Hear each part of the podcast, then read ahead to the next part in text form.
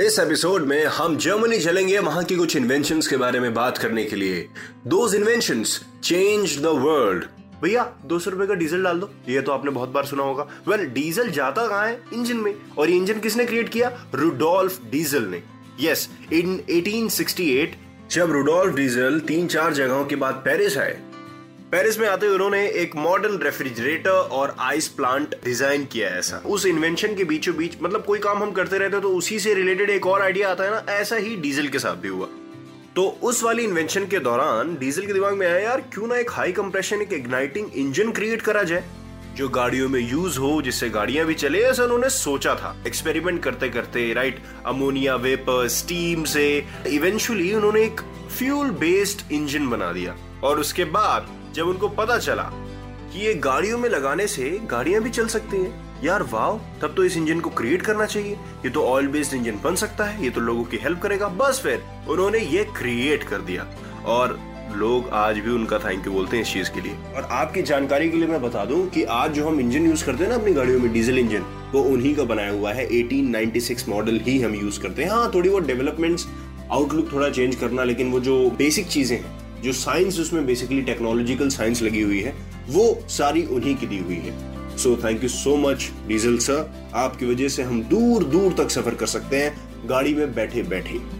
पढ़ते हैं हमारी अगली इन्वेंशन की तरफ, जो हमारी इस सेंचुरी की, 20th सेंचुरी की वन ऑफ द मोस्ट जरूरी चीजों में से एक है।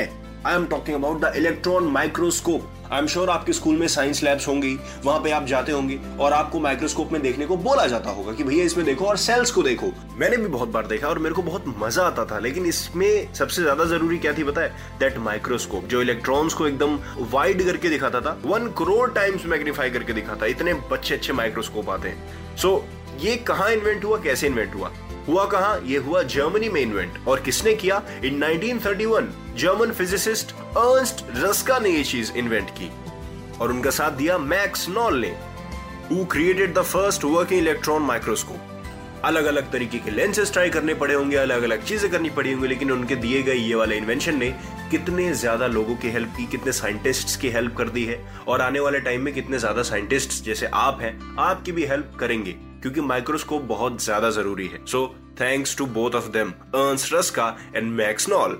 बढ़ते हैं हमारी नेक्स्ट इन्वेंशन की तरफ, जो कि है कुछ इसी चीज से related, the contact lens. Yes, contact lens किस चीज के लिए जरूरी होता है? हमारे आंखों के विजन के लिए। किसी किसी की आंखों में ना डिफिशियंसी होती है और उसको कम दिखाई देता है। ऐसे में अलग अलग आंखों के हिसाब से, अलग अलग डिजाइन के हिसाब से कॉन्टेक्ट लेंसेज आते हैं, लेकिन सबका काम यही होता है, सबकी विजन को करेक्ट करना, एकदम साफ साफ दिखना चाहिए।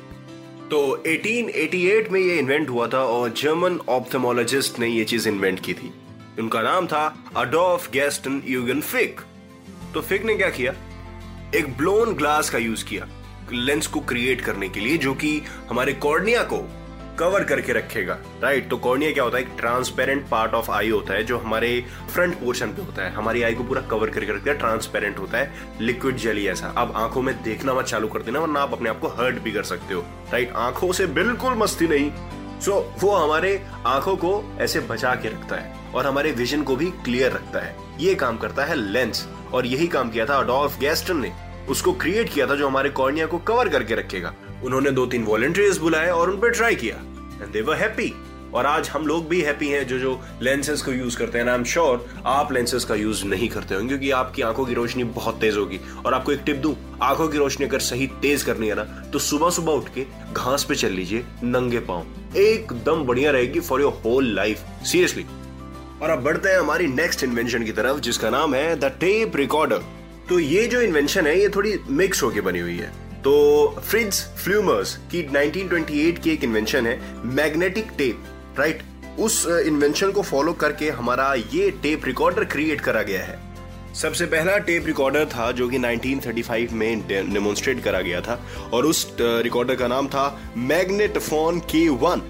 उसको क्या किया, एक ऑडियो इंजीनियर जॉन म्यूलिन अपने घर लेके आए, ठीक है, और उस पर थोड़ा काम किया, ठीक है, मतलब पर्सनली काम किया बिना किसी को बताए।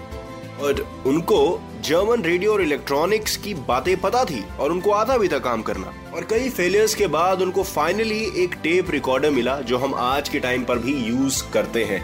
स्टूडियो में बैठे बैठे एक अकेले इंसान ने इतनी अच्छी चीज क्रिएट कर दी। Isn't it good? Yes, it is. बढ़ते हैं हमारी नेक्स्ट इन्वेंशन की तरफ, जो कि थोड़ी थोड़ी टेप रिकॉर्डर या फिर रिकॉर्डिंग से रिलेटेड ही है। I am talking about the music format MP3। आप भी जब कोई सॉन्ग प्ले करते होंगे और आपको MP3 दिखता होगा तो आप सोचते जरूर होंगे कि MP3 है क्या। ये एक ऑडियो फॉर्मेट है, राइट, जिससे आपका ऑडियो थोड़ा कंप्रेस भी हो जाता है और उसकी कोई क्वालिटी भी लूज नहीं होती है। MP3 शॉर्ट फॉर्म है ऑफ MPEG, ऑडियो लेयर 3। उसको हम नॉर्मली MP3 कह देते हैं। वेल, सबसे पहला MPEG-1 अपीयर हुआ था इन 1992, जिसकी बैंडविड्थ ना बड़ी लो थी। फिर थोड़ी और डेवलपमेंट हुई और हाई बैंडविड्थ कंप्रेशन के साथ MPEG-2 इंट्रोड्यूस करवाया गया लोगों से, which was better than before. और क्योंकि उस टाइम पे हमेशा DVD और CDs का बहुत ज्यादा क्रेज हुआ करता था तो DVD में बहुत अच्छा प्ले होता था विदाउट लूजिंग एनी क्वालिटी। फिर आया MPEG लेयर 3 MP3। लोग इस फॉर्मेट के दीवाने ही हो गए। 1993 में US को भी इसका पेटेंट दे दिया गया। और जब ये पता चला कि ये सारे प्लेयर सिस्टम्स इसको बहुत जल्दी एक्सेप्ट कर रहे हैं इस वाले फॉर्मेट को, और बहुत ही अच्छे अच्छे ऑडियो प्ले हो रहे हैं, बहुत अच्छी क्वालिटी में ऑडियो प्ले हो रहे हैं, तो ये पूरी दुनिया पे छा गए। तो ये थी जर्मनी के कुछ बेहतरीन इन्वेंशंस। मिलते हैं नेक्स्ट एपिसोड में नई कंट्री नई इन्वेंशंस के साथ। तब तक keep chiming with Chimes radio.